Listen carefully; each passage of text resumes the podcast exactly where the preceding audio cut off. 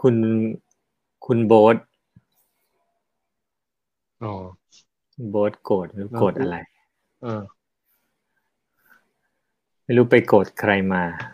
อะ เข้าเรื่องดีกว่าดีครับ วันนี้โจเดี๋ยวโจรู้โหอายยุว่านะครับ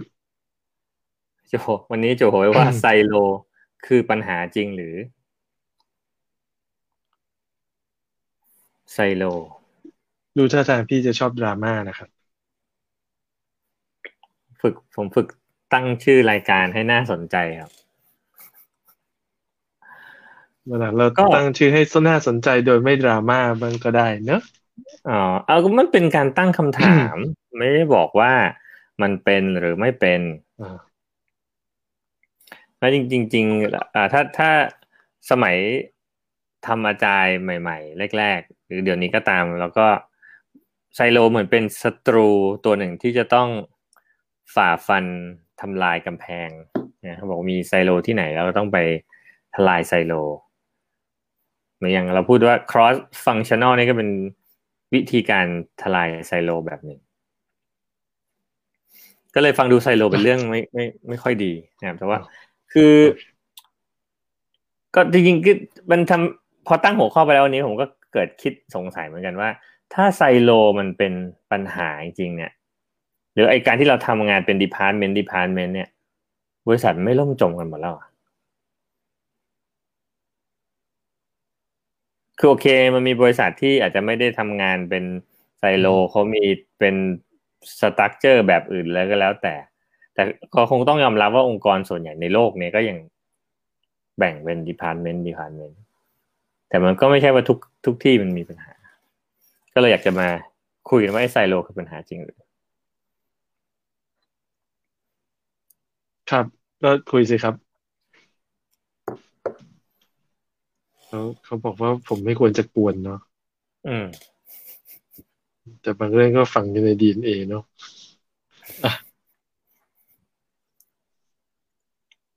อะแล้วคุณแล้วอันนี้คืออะไรพี่พี่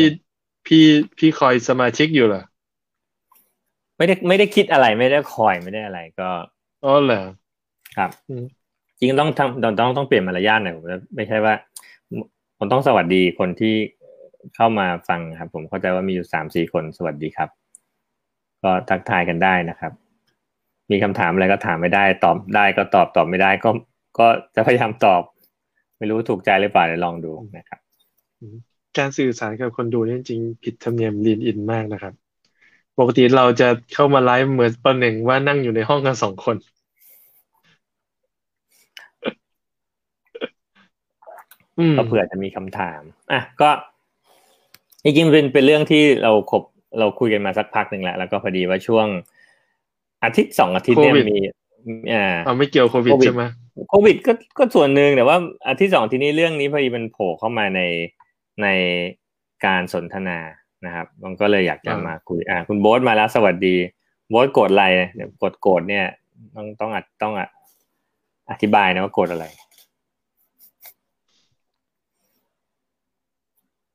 ปล่อยเข้าไปอะเรากลับเรามาไม่จำเป็นต้องใช้เวลาจนเต็มก็ได้นะครับพี่ เอาเลยเหรอะผมก็ผมก็อืม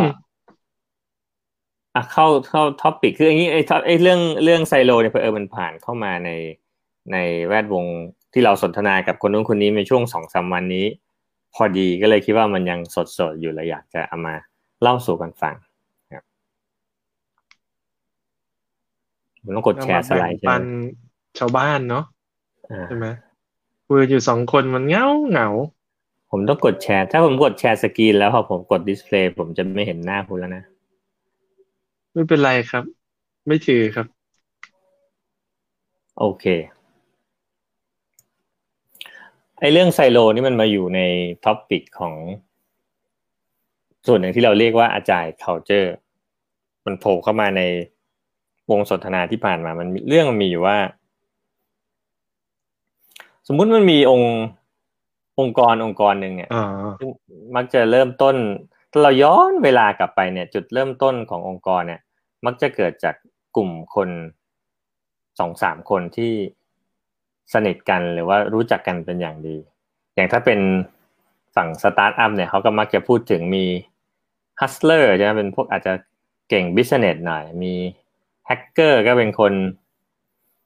พวกสายไอที อาจจะมีฮิปสเตอร์ก็จะเป็นสายดีไซเนอร์หรือว่าสาย UX อย่างนี้ คือเอาประเด็นคือเริ่มต้นมันจะมีอยู่สองสามคนสนิทกัน แล้วก็อยู่กันแบบครอบครัวอย่างพี่น้องทำทุกคนทำทุกอย่างเนี่ยก็หลายหลายคนอาจจะเคยผ่านประสบการณ์แบบนี้ อาจจะพอนึกออกว่ามันอยู่กันอย่างเหมือนครอบครัว จุดเริ่มต้นก็มักจะเป็นอย่างนี้กัน เมื่อกี้พูดอะไรป่ะครับ อ๋อพี่ยังจำโมเมนต์นั้นได้อยู่ไหมอ๋อก็จำได้ โดยเฉพาะตอนที่ไม่มีเงินเข้าเนี่ยจำได้ดี ตอนเงินหมดวนมาเล่นเงินอีกแล้วเออต่อเถอะครับแต่อยู่ไปอยู่ไปนี่คือสมมุติพยายามทวงตังค์ผมอยู่ใช่ไหมเออไม่เกี่ยวไม่เกี่ยว แต่ทวงอยู่ในใจเลยสมมุติว่า อ่า พอเอิญโชคดีอีสตาร์ทอัพเนี่ยมันมันไปได้สวยนะ product market fit scale ใหญ่โตปรากฏว่าขยับขยายกลายเป็นบริษัทที่มีคนมากมายนะก็คนที่เป็น founder เหล่านี้ก็มักจะเติบโตขึ้นกลายเป็น Chief อะไรสักอย่างเป็นหัวหน้าแผนก อาจจะเป็น CTO CFO CXO อะไร C นู่น C นี่ แล้วก็จะมีลูกน้อง มากมาย สังเกตว่าไอ้ตรงแล้วมีไอ้เส้นระหว่างลูกน้องระหว่าง department ตอนนี้เริ่มมีแล้วกำแพงเล็ก ๆ เริ่มเริ่มก่อตัว จริงๆเป็นเรื่องเป็นเรื่อง by design นะเพราะว่าคนที่อยู่ในฟังก์ชันแต่ละฟังก์ชันเขาก็จะโฟกัสกับงานของเขาเพราะฉะนั้นจังหวะเนี้ยจริงๆไซโลมันก็เริ่มเกิดแล้ว แต่ว่าอาจจะยังไม่ใช่ปัญหา ที่มันไม่ใช่ปัญหาเพราะว่าลองลองดูไอ้วงกลมสีน้ำเงินเนี่ยความสัมพันธ์ระหว่างโฟลเดอร์แต่ละคนก็ยังดีกันอยู่ สมมุติเรามี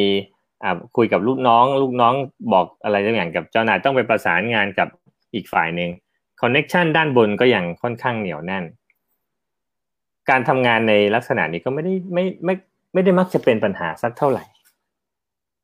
แต่ปัญหามันจะเริ่มเกิดเมื่ออยู่ไปอยู่ไปเนี่ยชิฟท่านนู้นชิฟท่านนี้อาจจะ early retire หรืออาจจะประสบความสำเร็จ อยากจะกลับบ้านไปเลี้ยงลูกแล้วหรือว่าโดนซื้อตัวไป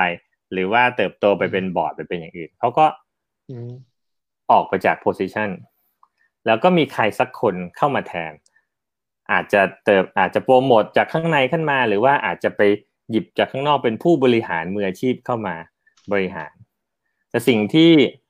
ชีฟคนใหม่ตัวเนี้ยเอาเข้ามาด้วยไม่ใช่แค่อ่าตัว ตำแหน่งอย่างเดียวก็จะเอาไซโล เอากำแพง หรือความเคยชินกับการทำงานเฉพาะภายใน department นั้นเนี่ยเข้ามาด้วย จังหวะนี้จะเป็นจังหวะที่ไซโลสร้างปัญหาจริงๆนั้นถ้าถ้าจะเราเราจะมาดูจริงๆอะปัญปัญหามันไม่ได้ไม่ได้เกิดจากการที่เราทำงานเป็น department department แต่ปัญหาไม่เกิดจากการที่หัวหน้าแผนกหรือว่า ผู้นำสูงสุดของแต่ละแผนกเนี่ย จริง ๆ แล้วเขาไม่ไม่เคยชินกับการทำงาน collaborate กับหัวหน้าคนอื่นๆเขายังทำงานมองอยู่แต่งานที่อยู่ตรงหน้าของตัวเอง มองแต่ฟังก์ชันของตัวเองไซโลมก็เลยเกิดขึ้นตั้งนับตั้งแต่ข้างบนแล้วก็ลงไปถึงคนข้างล่างด้วยอ่าเหมือนเหมือนเหมือนเพลงใช่ไหมครับ คนข้างล่าง คนข้างล่างโอ้บอกอายุอีกแล้ว เอาเฮ้ย คือพี่แต่คือพี่พี่กำลังบอกว่าผู้บริหารมืออาชีพทั้งหลายเนี่ย เป็นคนพาไซโลมาสู่องค์กร แล้วทำให้เกิดปัญหา มันไม่ไม่ได้เชิงเกี่ยวกับคนเท่าไหร่หรอกผมอาจจะมองว่ามันอยู่กับกับ process กับกับขนบธรรมเนียมที่ทำต่อต่อกันมา คือมันมันวางไว้แบบนี้ แล้วก็มักจะทำทำแบบนี้ มันก็เลยใครมาทำก็เป็นหมด ยกอาจจะมียกเว้นคนที่เขาเห็น ว่าไอ้สิ่งนี้เป็นเป็นปัญหา แล้วเขาจะไม่พยายามจะไม่ทำแบบนี้ จากสิ่งจากประสบการณ์เนี่ยที่เราคุยคุยกันนะเราก็เราก็จอจริง ๆ ถ้าเรามองว่าปัญหาอย่างเนี้ย มันก็มีทางแก้อยู่เหมือนกันจำจำได้สมัยที่ Klaus อ่าคุณ Klaus Leopold บิดาแห่ง Flight Level ของเราเนี่ยที่มาเวลามา talk ที่ ชวนเขามา talk เมืองไทยก็มีคำพูดหนึ่งที่พูดติดปากแล้วผมก็ยังจำถึงทุกวันนี้เขาบอกว่า ถ้าในองค์กรเนี่ยจะมี agile team สักทีมหนึ่งสมมุติมีได้ทีมเดียว ขอให้ทีมนั้นเป็น management team ไอ้ฟังคำแรกมันก็ดูสวยดีนะเท่ๆแต่ยิ่งทำงานไปยิ่งทำงานยิ่งยิ่งเข้าใจว่าเออทำไมเขาถึงพูดอย่างนั้น คือถ้าถ้าข้างบนไม่ไม่ได้ทำงานไม่ไม่ได้มองว่าอันนี้เป็นฟังก์ชันเธอฟังก์ชันฉันทำงานกันเป็นทีมจริง ๆ มองว่าแต่ละคนก็เป็นสมาชิกคนหนึ่งของของ management team ไอ้ culture ที่เขาสร้างการ collaborate ขึ้นในตั้งแต่ management team เนี่ยมันก็จะเป็นตัวอย่าง เป็นสิ่งที่ drive ให้ให้การทำงานแบบนี้มันเกิดขึ้นจริง ๆ ได้ในองค์กรที่อยากจะพัฒนาตัวเองให้เป็นอาจารย์ จริงๆนี่ก็เป็นเป็นเป็นสิ่งที่เราค้นพบเจอระหว่างทางแล้วก็เป็นสิ่งที่เราก็พยายามจะจะนำไปปรับใช้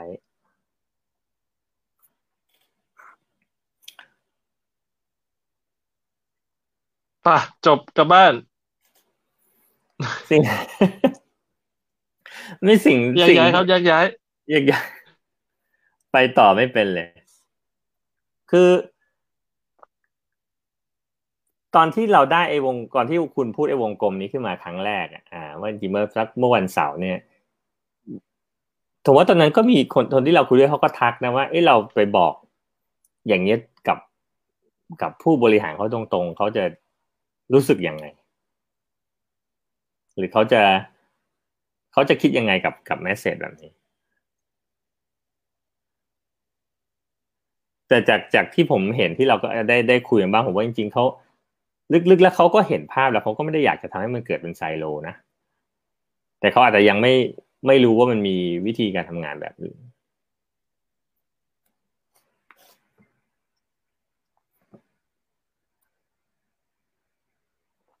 หรือคุณว่าไง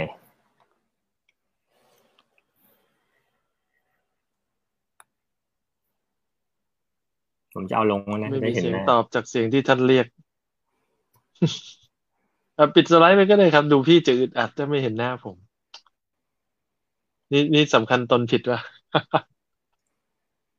อ๋อถ้าเราเปิดอย่างนี้มันก็ยังเห็นอ่าไม่แน่ใจแต่แต่แต่เมื่อกี้ตอนที่พี่พรีเซนต์ผมก็จะเห็นหน้าต่อสองคนแล้วก็หน้าจอด้วย อืม คือคือถ้าพูดจริง ๆ ก็คือถ้าถ้าพูดบอกอย่างนี้ใคร เขาก็บอกว่า โอ้ย มันไม่เห็นใหม่เลยก็ปัญหาอยู่ข้างบนนั่นแหละ ก็ถูกแล้ว แล้วก็พูดแต่มันง่ายว่าปัญหาอยู่ข้างบนก็ให้ข้างบนทำเป็นตัวเป็นสตาร์ทอัพสิทำประสานงานกันแบบกระจายทีมสิ คือคือเอาจริงๆแล้วเนี่ย ถามว่าคนที่เคยทำงานเป็น หัวหน้าไม่ไม่ไม่จำเป็นต้องซีอีโอนะ หัวหน้าขององค์กรที่มีคนมากกว่ายี่สิบคน และและต้องเป็นคนให้คุณให้โทษกับเขาพูดง่ายคือเป็นคนควักเงินจ่ายตอนสิ้นเดือน แล้วก็ถ้ามีใครทำผิดต้องเป็นคนพิจารณาโทษ หรือว่าถ้าต้องไล่คนออกหรือเลิกออฟคนต้องเป็นคนตัดสินใจว่า ฉันจะต้องเลิกออฟใครเนี่ย มันเป็นประสบการณ์ที่ ที่หาได้ยาก ไม่ใช่ว่าใครในโลกเนี้ยอยู่ดีเกิดมาแล้วจะมีประสบการณ์นี้ ที่สำคัญคือคนที่ผ่านประสบการณ์นี้ก็ไม่มีใครเคยไม่มีตำราบอก ไม่มีใครเคยมาสอนว่าในแต่ละสถานการณ์ต้องทำยังไงบ้าง แต่คนเขาก็มีความกลัว กลัวอันที่หนึ่งก็คือว่า กลัวจะทำผิด กลัวจะทำพลาด อันดับที่สองก็คือ กลัวว่าว่า เอ๊ะสิ่งที่เราตัดสินใจไปจะกระทบใครบ้าง และคุ้มค่าหรือเหมาะสมไหมที่จะกระทบแบบนั้น เพราะฉะนั้นแทบจะอยู่ตลอดเวลาที่คนที่อยู่ในตำแหน่งที่เป็น leadership เนี่ย จะต้องตกอยู่ในความกลัวบางคนอาจจะจะจะไม่รู้ตัวด้วยว่าเป็นความกลัวอาจจะมองว่าเป็นความกังวล หรือบางคนไม่รู้ตัวด้วยซ้ำไป ว่าระดับความเครียดของ คนที่อยู่ในตำแหน่ง leadership เนี่ยมีความเครียดสะสมที่สูง แล้วก็ส่งผลกับหลาย ๆ เรื่อง แม้แต่สุขภาพด้วยซ้ำไป มันหนาวใช่ไหมเออเราเราบอกว่าเราจะไม่เล่นเรื่องอายุมันไม่ใช่เหรอครับมันเล่นอีกแล้วนะราะฉะนั้นคีย์สำคัญก็คือว่าเอ่อคนที่อยู่ในองค์กรเนี่ย ก็มักจะไม่ค่อยเข้าใจคนที่เป็นผู้บริหาร ส่วนคนที่เป็นผู้บริหารก็ ก็อยากจะมีคน อยากมีให้ให้มีคนมาบอกเหมือนกันว่าสูตรสำเร็จคืออะไร แต่ปัญหาของโลกนี้ก็คือว่ามันไม่มีสูตรสำเร็จ ที่จะเปิดตำรา แล้วก็ฉันจะสามารถเป็นผู้นำหรือเป็นผู้บริหารที่ที่ประสบความสำเร็จได้ หลายๆเรื่องเนี่ยก็เป็นเรื่องที่จะต้องไขว่คว้าฝ่าฟันด้วยตัวเอง ก็ก็เป็นเป็นที่มาของความยาก แล้วก็เป็นที่มาของความว่า เอ๊ะทำไมกรอบการทำงานถึงถึงเกิดขึ้น แล้วก็ยังคงอยู่อย่างแข่งขันในในระดับของผู้นำหรือผู้บริหาร ที่มีอ่าครับ ที่ที่คุณบอกว่าถ้าคนฟังก็อาจจะรู้สึกว่ามันไม่เห็นมีอะไรใหม่ปัญหาอยู่ข้างบน ก็ก็ใช่อาจจะไม่ไม่ได้ใหม่ที่ปัญหามันอยู่ข้างบน แต่ผมจะบอกว่าจังหวะที่ผม ผมได้ยินได้ยินเรื่องนี้ครั้งแรก มันมีอาห้าโมเมนต์อะไรบางอย่างนะคือคือคือมันมันเป็นเรื่องธรรมดาแหละที่บอกว่าโอเคเออมันข้างบนมันก็ส่งผลกระทบกับ culture ข้างล่างแล้วแต่ว่า ไอ้ปัญหาไซโลที่ที่ที่ผมที่ผมที่เราเจอเจอกันเนี่ย ผม แต่ก่อนผมมีความรู้สึกว่า มันเป็นเพราะเส้นของ department อะ KPI ครอบไว้คุณมี department ต่างกันคือผมอาจจะไม่เห็นความเชื่อมโยงระหว่าง อย่างที่มันชัดเจนระหว่างทำงานแต่ละแผนกกับกับความเชื่อมโยงกับกับไซโลข้างบนคือ และไอ้ไอ้ความที่เราเห็นผู้ผู้บริหารแต่ละท่านในเวลาที่เป็นเป็นแมネจเมนที่เราแม้เราจะเรียกว่าแมネจเมนทีมเนี่ย แต่พอมองไปจริง ๆ เนี่ย ส่วนใหญ่เขาก็จะทำงานโดยมองฟังก์ชันเขา เป็นหลัก เป็นเรื่องปกติ แล้วไม่ได้มีใครคิดว่ามันเป็นปัญหาอะไรด้วยเขาเป็นชีฟการเงินก็ต้องดูการเงิน ก็เป็น chief marketing ก็ต้องดู marketing มันก็เรื่องปกติใช่ปะแต่พอละพอพอมีฟังคำอธิบายอย่างนี้เอ้ยมันมีผลทางด้านอื่นด้วย มันทำให้ให้พฤติกรรมของของขององค์กรของ culture มันมันเปลี่ยนไปนี่มันผมว่าสำหรับผมนะมันเปลี่ยนมุมมองไปเหมือนกัน อืม คือคือเราต้องเข้าใจอย่างนี้ว่าคนที่อยู่ในตำแหน่งที่เป็นเป็นผู้นำองค์กร อย่างเช่น อย่างที่พี่พี่บอกว่า อ่า ถ้าฉันเป็น chief marketing ฉันก็คือตัวแทนของ marketing ถ้าฉันเดินอะไรหรือตัดสินใจอะไรผิดพลาด ก็จะมีคนทั้งแผนก marketing เลย ที่ต้องรับผลจากความผิดพลาดนั้น ในในอดีตเนี้ย มีมีคำกล่าวว่า ถ้าคุณเป็น CTO บริษัทนะถ้าคิดอะไรไม่ออก อันนี้เป็นเรื่องนานแล้วนะสี่สี่ห้าสิบปีที่แล้ว ถ้าคิดอะไรไม่ออกให้ซื้อผลิตภัณฑ์ IBM เพราะว่าถ้าเกิดซื้อผลิตภัณฑ์นั้นมาแล้วเนี่ย บริษัทใช้งานมันได้ไม่เต็มประสิทธิภาพหรือใช้งานมันไม่ได้ เป็นความผิดของ IBM เพราะว่าฉันได้ซื้อของที่มีแบรนด์อันดับหนึ่งของโลกละตอนตอนนั้นเชื่อไหมครับว่าในช่วงยุคสักหกศูนย์เจ็ดศูนย์เนี่ย มีความกลัวว่า IBM เนี่ยจะยึดโลก เหมือนที่เราเคยกลัวว่า Microsoft จะยึดโลก แล้วเราก็เคยกลัวว่า Facebook จะยึดโลก เป็นอย่างนั้นจริงเขาเขากลัวขนาดที่ว่าอยากจะแบ่งบริษัท IBM ออกเป็นหลายบริษัทด้วย ผมจำไม่ได้เป๊ะๆว่าเคยมีการแบ่งบ้างหรือเปล่านะ แต่หัวใจของมันคือ ถ้าพี่อยู่ในตำแหน่งระดับสูง แล้วพี่เกิดความกังวลว่าการตัดสินใจเชนจะดีไหม ถ้าเลือกเจ้าใหญ่อย่าง IBM แล้วเนี่ย แล้วมีปัญหาก็ไม่ใช่ความผิดพี่ละ เป็นความผิด IBM แต่ถ้าเกิดพี่ไปเลือกบริษัทเจ้าใหญ่ๆเจ้าเล็กๆ แล้วเกิดปัญหาแสดงว่าพี่ตัดสินใจผิดพลาดอ๋อมีหน้ามีหน้าเวลาเขาทำอาจารย์ทำ transformation เขาก็เลยไปเลือกเจ้าใหญ่ ๆ เข้าใจแล้ว ผมไม่ได้พูดอย่างนั้นนะเอ่ออะ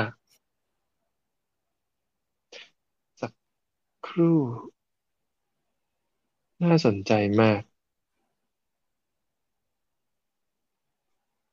อะไรครับ ผมได้ยินเสียงสายเข้า แต่ไม่รู้ว่าเข้ามาจากไหนอันนี้คุยด้วยโทรศัพท์สักครู่หนึ่งอ่า นะนี่คือปัญหาชีวิตแล้วล่ะ ตอนนี้ผมเห็นว่า หน้าคุณค้างมาแล้วครับอ่าฮะ มีมีใครพยายามจะโทรหาผมอยู่ ผมไม่แน่ใจว่าเสียงจะเข้าไปไหม แต่ก็ดูจะรบกวนน่าดูเหมือนกัน ผมแล้วเห็เขานก็ไม่ยอมผมจะ ผมเลิผมกเห็น ด้วยผมเห็นผมได้ยินเสียงคุณเป็นปัจจุบัน แต่ว่าภาพคุณเป็นอดีตครับเหมือนดูด็อกเตอร์สเตรนจ์อืมฮะโอเค อะถึงไหนนะเอ่อด้วยด้วยความที่ที่ที่ตำแหน่งผู้บริหารหรือ หรือหรือความเป็นผู้นำเนี่ย ต้องมีความรับผิดชอบมาก คนส่วนใหญ่เมื่อดำรงตำแหน่งตรงนี้เนี่ย ก็จะ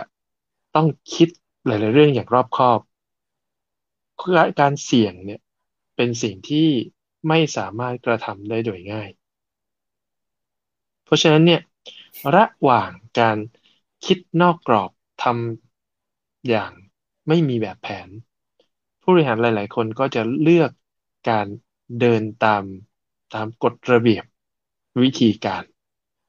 เพราะอย่างน้อยมีหลักยึดให้กับตัวเอง เสร็จปุ๊บเนี่ยที่ที่เราเห็นว่ามันเป็นกรอบการทำงาน ตั้งแต่ระดับอ่า operation ระดับ department เนี่ย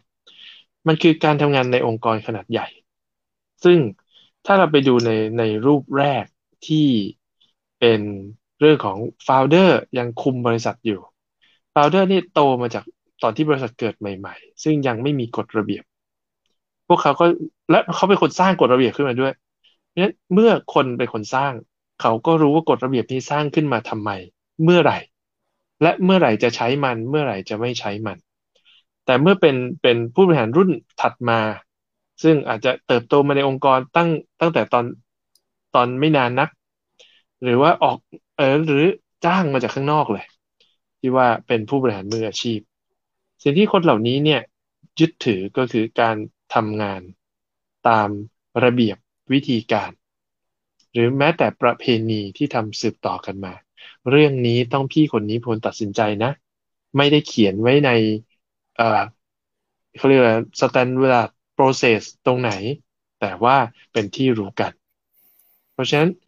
ตัวเส้นแบ่งหรือกรอบการทำงาน มันจึงเริ่มค่อยๆ แข็งตัวขึ้นหนาขึ้นสูงขึ้น จนถึงจุดหนึ่งเราก็ค้นพบว่ากำแพงมันสูงเกินกว่าที่เราจะชะเง้อ มองเห็นหน้ากันพูดคุยกันละ ทุกอย่างเป็นเรื่องของระเบียบวิธีการ การสื่อสารกลายเป็นอีเมล หรือบางที่เป็นเมมโมหรือบางที่เป็นหนังสือ เช่น เช่น หน่วยราชการบางที เพราะว่าหลายๆ คนอยู่ตกอยู่ในสภาพที่กลัวว่าจะมีความผิด อืม เพราะเพราะฉะนั้นในในการแก้ไขปัญหาจึงไม่ใช่เรื่องของการไปไปทลายกรอบของหน่วยงาน ไปทลายกรอบของฟังก์ชัน แล้วก็ไปเรียกมันว่า อ๋อ นี่มันเป็นไซโลนะไซโลไม่ดี แต่จริงๆแล้วถ้าเรามองย้อนกลับไป มันก็มีจังหวะที่กรอบมีอยู่ ที่เรามีกรอบของหน่วยงาน เรามีกรอบของกระบวนการทำงาน แต่ก็ไม่มีปัญหาความคล่องตัว ความลื่นไหลในการทำงานยังคงมีอยู่ จังหวะนั้นคือจังหวะที่ผู้บริหารชุดดั้งเดิม ซึ่งสร้างบริษัทให้เติบโตขึ้นมาเนี่ยยังคงทำงานประสานกัน เป็นทีมเดียวกัน แล้วก็ไม่ได้ยึดติดกับกรอบวิธีการทำงาน หรือตำแหน่งการทำงานเพราะฉะนั้นหัวหัวใจของการสร้าง agility ในบริษัทขนาดใหญ่ ก็จะไม่ใช่การที่เราต้องไป reorganization หรือไปเปลี่ยนรูปแบบการทำงาน แต่หัวใจเนี่ยอยู่ที่รูปแบบการบริหารมากกว่า ว่าทีมบริหารเนี่ยต้องเปลี่ยนจากการเป็นหัวหน้าของหน่วยงาน ซึ่งพอเราเป็นหัวหน้าของหน่วยงาน เราเข้าไปอยู่ในเวทีตรงกลางที่เป็นทีมบริหาร เราก็ต้องปกป้องความอยู่รอดของหน่วยงานเรา แต่เปลี่ยนใหม่ก็คือ ลบภาพนั้นออก ลืมไปก่อนว่าอ่าฉันเป็น chief ของแผนกนี้ ฉันเป็น chief ของแผนกนั้น แต่มองว่าแผนกอยู่ส่วนแผนก เราคือส่วนหนึ่งของ management team ซึ่งจะ adopt ตัวแนวคิดการทำงานแบบ agile เข้ามา ว่าทุกคนไม่มีฟังก์ชันนะ ทุกคนเป็น team member เหมือนกัน และ pursue หรือว่ามุ่งเป้าไปที่ ตัวปลายทางหรือเป้าหมายเดียวกัน ว่า ภายในทีมของเราเนี่ยที่เป็น management อยากจะไปที่ไหน อยากจะพาบริษัทนี้อยากอยากจะพาองค์กรนี้ ไปในทิศทางไหนไปที่ไหน แล้ว reflect สิ่งนี้ออกมา ไม่ได้แยกกันว่า อ๋อ ฉันเป็น finance เพราะฉะนั้นฉันจะแปลว่า goal นี้แปลกับ finance เป็น KPI อย่างไร ฉันเป็น IT เพราะฉะนั้น goal อันนี้จะแปลเป็น IT อย่างไร เราจะไม่ได้คิดอย่างนั้น แต่เราจะคิดว่าในฐานะที่เราเป็นทีมเดียวกัน ทั้งบริษัท ผู้เคลื่อนที่หรือมุ่งเป้าไปทางทิศไหน เป็นบริษัทเดียวกัน ไม่ได้แยกพแดนแบบนั้นฟังฟังแล้วนึกถึง มันมีหนังสือเล่มหนึ่งผมไปโหลดมาฟังตอนวิ่งชื่อชื่อ trillion dollar coach ผมพูดถึงอันอันอันนี้โหลดมาฟรีหรือจ่ายเงินครับจ่ายตังค์จ่ายตังค์ผม ผมผมจ่ายตังค์ผมผมแค่รอเล่นครับพี่เชิญครับ คือ อ่ามันมันบอกว่าไอ้ที่ Silicon Valley เนี่ย บริษัทดัง ๆ ทั้งหลาย Facebook Google Apple เนี่ย มันมีบุคคลมีคนอยู่เบื้องหลังอยู่คนหนึ่งที่ทำหน้าที่เป็นโค้ชชื่อ Bill Campbell คือแต่ไม่ค่อยมีคนรู้จักเพราะว่ามันอยู่วงในใช่ไหมผมก็ไอตอนก่อนจะก่อนจะฟังเนี่ยก่อนจะอ่านเล่มเนี่ยฟังก่อนจะฟังเนี่ย ผมก็นึกสงสัยว่า Google แม่งบริษัทเบ้อเร่งเลยใช่ป่ะคนเป็นหมื่นมันมีโค้ชคนหนึ่งเข้าไปไอ้ โค้ชคนนี้เขาประวัติเขาเป็นโค้ชสอนอเมริกันฟุตบอลมาก่อน ก็คือโค้ชกีฬานี่แหละก่อนที่เขาจะย้ายมา Silicon Valley แล้วก็มามามาทำงานกับพวกบริษัทสตาร์ทอัพพวกพวก tech company ทั้งหลาย คือใจผมมีความสงสัยว่าโค้ชกีฬามันมาทำอะไรกับบริษัทที่ใหญ่ขนาดนี้ใช่ไหมด้วยความที่เราเป็น agile coach มาก่อนเราก็รู้สึกว่าเอ๊ะสมมติเขาจะมาโค้ชให้มันเป็นทีม หรือมันจะลงไปโค้ชเนี่ยมันจะโค้ช one one ได้ทุกคนก็เป็นไปไม่ได้หรือมันจะไปโค้ชทีมไหนใช่ไหม คือหนังสือเขาก็มีเล่าเกร็ดเล่าวิธีอะไรก็ว่าไปมีคนมาพูดแต่ว่า ใจความหนึ่งที่ผมจับได้คือหลักๆไอ้บิลเนี่ยไม่ทำอะไรนอกจากไปทำให้ทีมบริหารของ Google นะทำงานเป็นทีม อันนี้เป็น takeaway ผมเลยนะ คือ คือหนังสืออาจจะไม่ได้เขียนอย่างนั้นเป๊ะๆแต่ความรู้สึกจากที่ผมผมอ่านได้รู้สึกว่าคือ อย่างสมัยที่อ่า Eric Schmidt เข้าไปเนี่ยคือ ก็เป็นเหมือนคนนอกถูกไหมคือ founder เขาก็ found กันมา เสร็จแล้วถึงจุดหนึ่งที่บริษัทมันโตจนต้องหา หาผู้บริหารผู้บริหารมืออาชีพเข้ามา แต่ด้วยอย่างที่คุณบอกว่าความที่เป็นคนนอกเข้ามาเนี่ยมันอาจจะไม่ได้ไม่ได้คลิกไม่ได้เข้าขากันดีกับกับทีมบริหารเดิม แต่ว่าหน้าที่เหมือนสิ่งที่บิลเขาทาคือเหมือนมันมาทำให้ไอไอทีมบริหารเนี่ยทำงานเป็นทีม แล้วเขาบอกว่าไอทีมนี้แหละที่จะเป็นตัวไปโค้ชให้ลบหนึ่งของแต่ละคนเนี่ยทำงานแบบเดียวกัน ฟังแล้วผมว่าน่าเขาทำแล้วเขาทำยังไงครับ ตื่นเช้ามาพาไปวิ่งรอบสนามก็คงไม่ใช่ก็คงไม่ใช่ทำไงอาจจะต้องไปอ่านในหนังสืออ๋อตกลงพี่รับสปอนเซอร์มาใช่ไหมรับสปอนเซอร์ไม่คือคือประหลาดใจคือแปลกใจคือไม่ไม่แต่ก่อนเคยได้ยินแต่ว่ามี executive coach ใช่ไหมแล้ว executive coach คืออาจจะไปกระซิบข้างหู CEO one on one ไปทำอะไรกันหรือว่า แต่คือไม่ได้ไม่เคยได้ยินลักษณะกันว่าโค้ชให้เป็นทีมสักเท่าไหร่อ่าแต่แต่แต่แต่จริงคำว่าโค้ชเนี่ยมันมาจากสายกีฬาเนาะอืม ซึ่งซึ่งคำว่าโค้ชไม่ได้แปลว่าจะเป็นโค้ชฟุตบอล ไม่ใช่คนที่เตะฟุตบอลเก่งที่สุด ไม่ไม่ใช่เป็นคนคนที่ไปประกบตัวต่อตัวแล้วก็พาให้แข็งแรงไม่ใช่ แต่เป็นคนที่ build teamwork ขึ้นมาภายใน ไปในทีมจริงๆ ถ้าถ้าพี่พี่รับสปอนเซอร์มาแล้วผมสปอนเซอร์บ้าง จริงๆ มีมีมีหนังเรื่องหนึ่งชื่อ Coach Carter เรื่องนี้หนังเก่าพอสมควร แต่ว่าชี้เห็นว่าลักษณะของโค้ชที่ build teamwork ทำอย่างไรเรื่องนี้มีมีคนเอาไปทำซับนรกเป็นมีมเยอะเหมือนกันเดี๋ยวคงต้องไปหาใคร ใครเล่นอะเออผิวดำเดี๋ยวนึกนึกชื่อเป๊ะๆไม่ออกแต่แต่แต่เป็นฮอลลีวูดชื่อหน้าคุณหน้าคุณตา search ดูก็ได้ครับไม่เป็นไรครับจะ search Coach Carter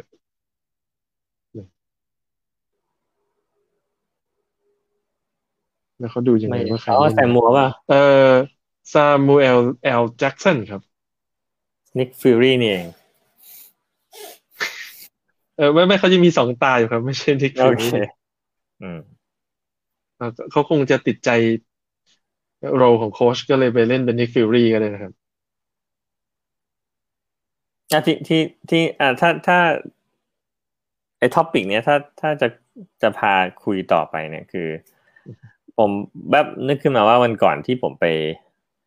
ไปไลฟ์สักที่หนึ่งจำไม่ได้ว่าใครไปรายการไหน แล้วเขาก็ถามว่า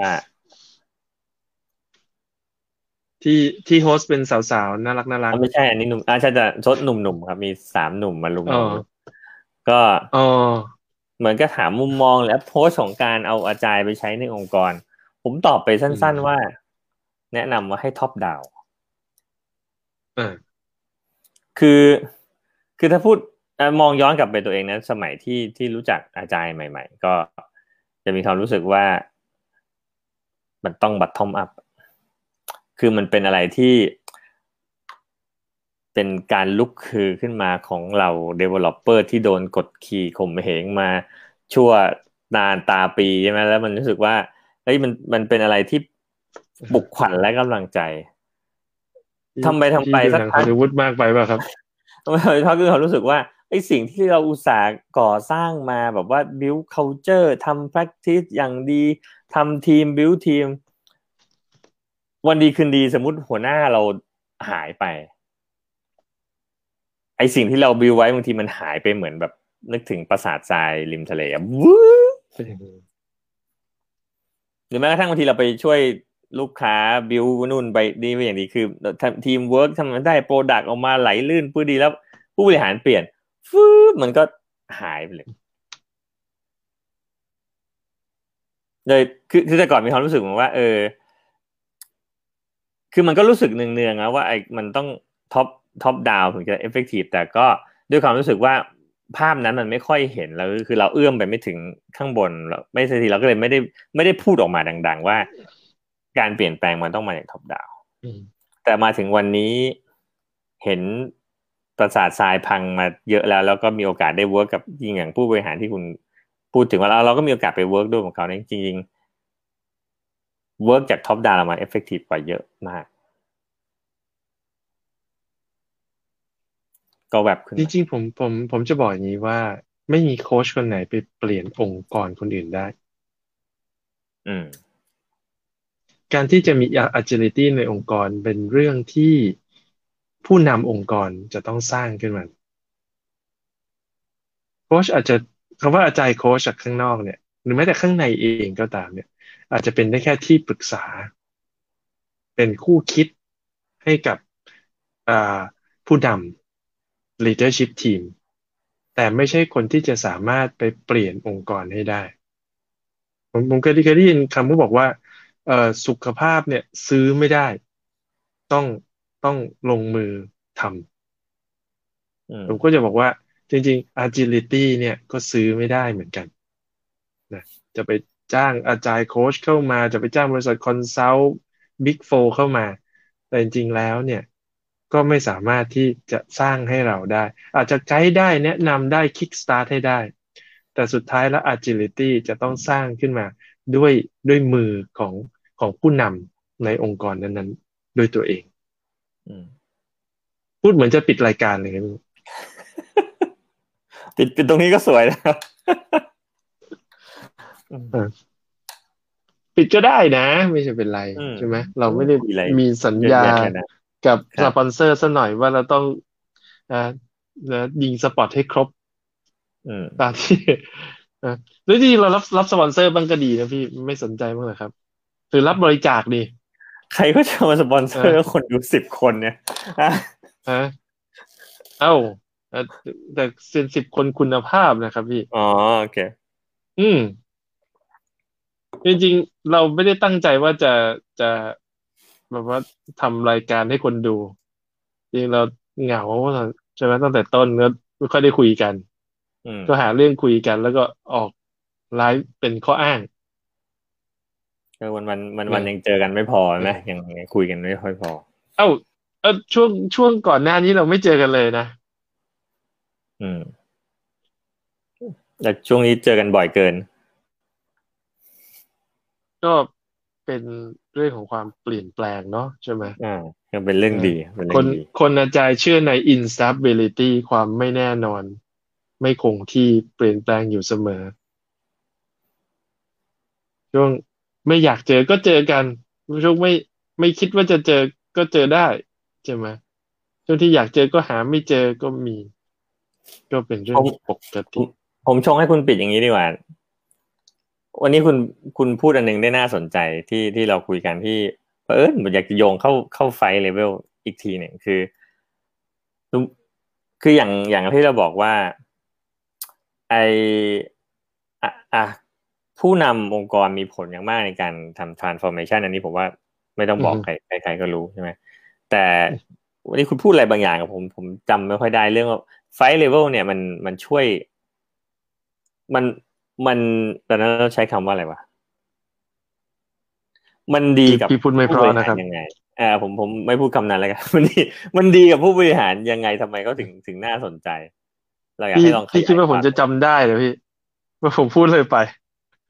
มันมันอะไรไอ้ไฟเลเวลดีเอ่อถ้าผู้บริหารอันนี้ผมจำได้แล้ว คุณบอกว่า สิ่งหนึ่งที่แตกต่างครับไฟเลเวลคือ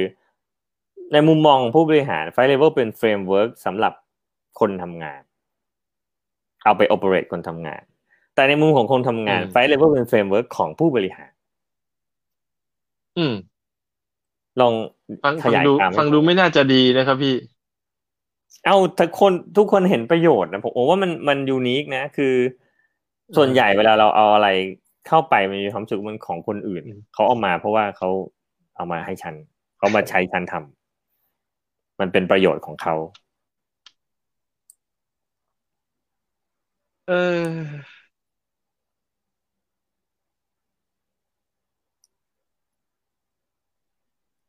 เครื่องแฮงก์ครับเออ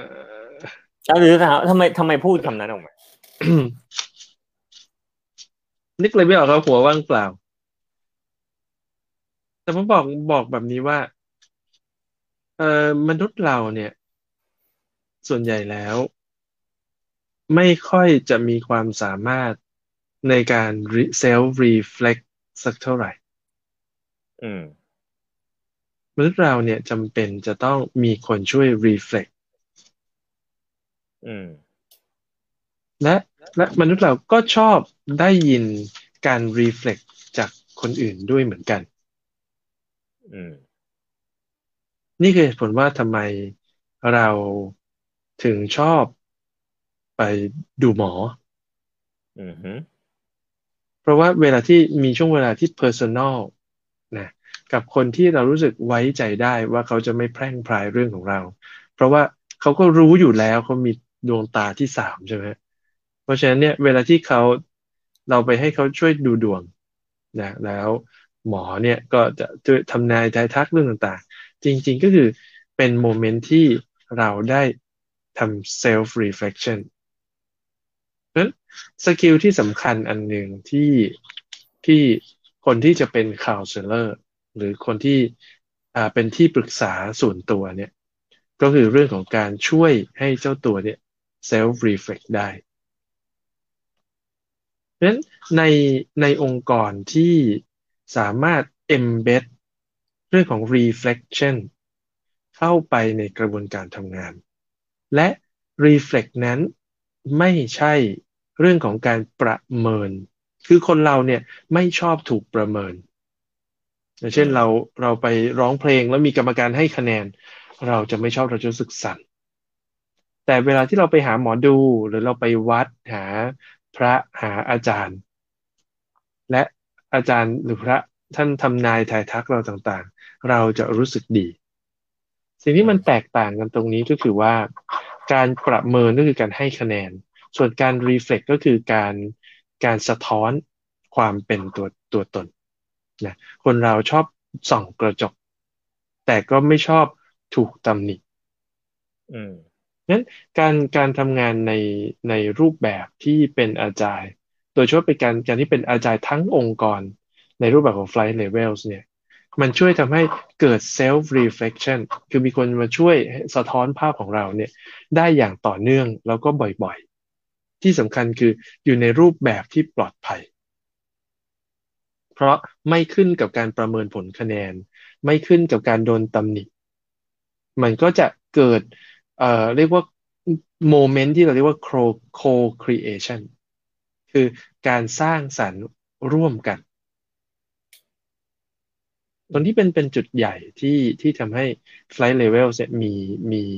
มีประสิทธิภาพ เพราะว่า เอาคิดง่าย ๆ คือเราอยู่เราทำงานก็มีคนมาบอกเราว่า เฮ้ย ที่เธอทำเนี่ยเราเห็นยังไงบ้างเรารู้สึกยังไงบ้าง แต่ก็ไม่ใช่หัวหน้ามาด่ามาตำหนิแต่เป็นเรื่องของการให้ความเห็น เหตุผลเพราะว่าพออยู่ในทีมเดียวกันอยู่ใน coordination เดียวกัน เราไม่สามารถตำหนิคนอื่นได้โดยไม่ตำหนิตัวเอง เมื่อเราพูดถึงสถานการณ์อย่างเป็นกลาง มันก็จะเป็นการฟีดแบ็ที่มีคุณภาพททำไมเราถึง ไม่สามารถตำหนิคนอื่นได้โดยไม่โดยไม่ตำหนิตัวเอง เพราะว่าเวลาตัดสินใจในในโหมดของ Flight Levels เป็นการตัดสินใจในทีม ไม่ว่าจะเป็นภายใน Operation ทีมเดียวกัน ไม่ว่าจะเป็น coordination ทีมเดียวกัน หรือแม้แต่เป็นเป็นเรื่องของ big room ร่วมกับผู้บริหารในเชิงของ strategic planning ร่วมกัน เมื่อทุกคนตัดสินใจเป็นเอกฉันว่าจะเดินทางนี้ ถ้ามีความผิดพลาดเกิดขึ้น ก็ไม่ใช่ความผิดของคนใดคนหนึ่ง เมื่อไม่มีความผิดของคนใดคนหนึ่ง จึงไม่ใช่ความผิดโอเคมุมโอเคเรื่องนี้เป็นเรื่องสำคัญมากคือ ถ้าฉันตัดสินใจคนเดียว ผิดพลาดฉันต้องรับคนเดียว แต่ถ้าร่วมกันตัดสินใจผิดพลาดเรียกว่าการเรียนรู้ อือฮึนี่ นี่คือ safety หรือความปลอดภัยในในการทำงานแบบไฟเลเวลเราจะมีความกล้าในการเสี่ยงในการลองในการเรียนรู้มากกว่าเดิม อืม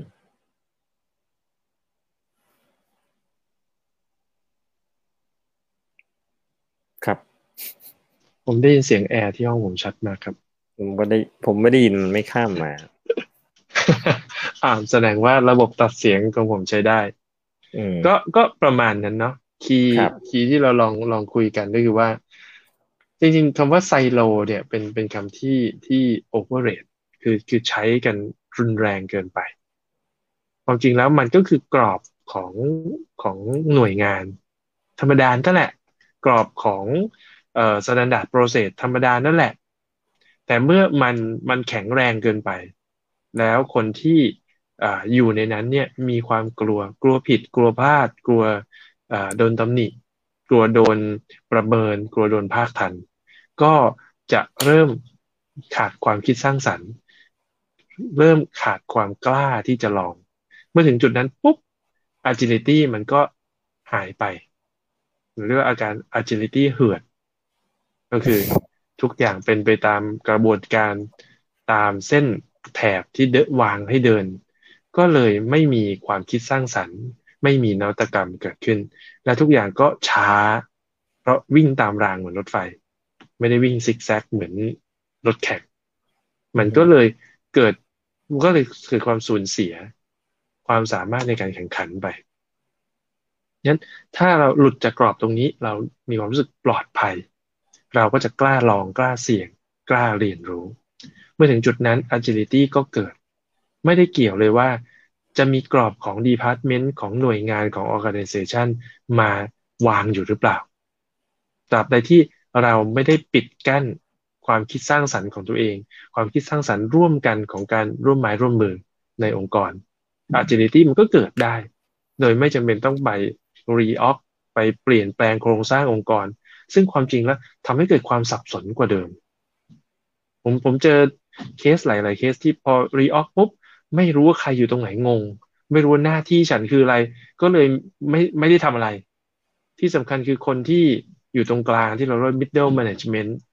มักจะโดนรังเกียจรังงอนจากจากอาจารย์โค้ชทั่วไปด้วยซ้ำว่า มองว่าเป็นตัวปัญหา มองว่าเป็น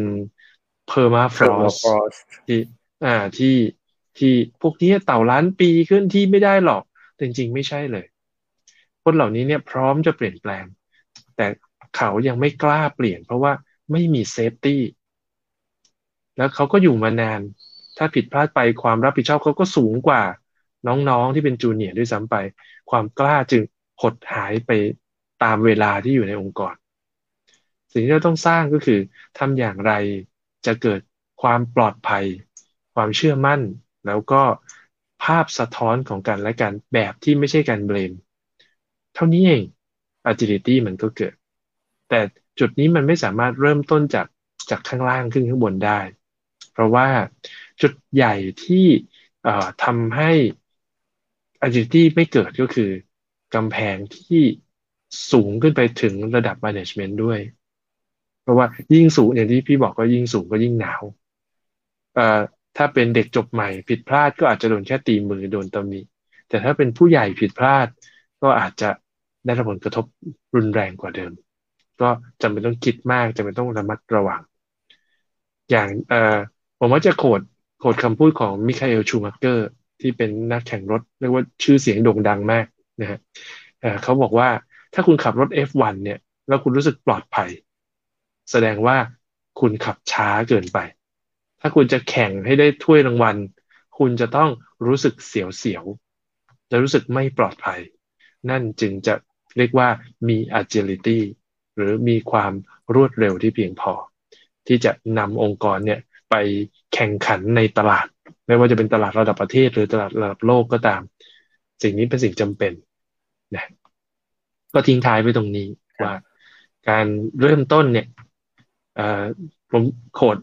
ไม่รู้ว่าท่านคานทีพูดพูดไว้หรือเปล่ามีบางคนบอกท่านคานทีพูดบางคนบอกว่าท่านคานทีไม่ได้พูดนะเออโคดมาจากไหนไม่รู้แบบนี้แต่ผมว่าเป็นคำพูดที่ดี ที่บอกว่า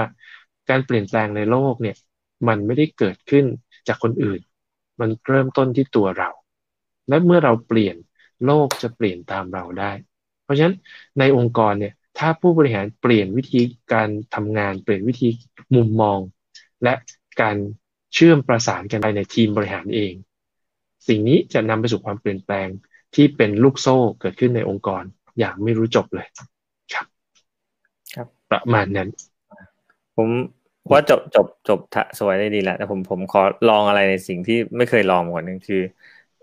คนมาดูไลฟ์แล้วก็ประหลาดคือพอจะจบคนมันก็เข้ามาจะลองถามว่ามีมีใครมีคำถามอะไรอยากจะถามไหมเกี่ยวกับที่ฟังมาหรืออาจจะเพิ่งโผล่เข้ามาไม่เกี่ยวก็ได้ ถ้าไม่มีก็ไม่เป็นไรไม่มีเราก็จะจบทอล์กแล้วล่ะพี่ให้โอกาสเขากี่วินาทีครับ ให้โอกาสประมาณสิบวินาที ออกมาดูคอมเมนต์หนึ่งบนบอกว่ามือปัดไปโดนโกดครับ ไม่รู้จะแก้ยังไงจะโดนไปแล้วอ๋อเลยกดโกดโอเค ก็เขาจะว่ากดโกดซ้ำสองมันก็จะไม่โกดมันไม่รู้เหมือนกันโอเค ไม่เป็นไรน่าจะไม่มีคำถามอะไรงั้นเราก็จบทอล์กประมาณนี้ครับราตรีสวัสดิ์ครับ สวัสดีครับ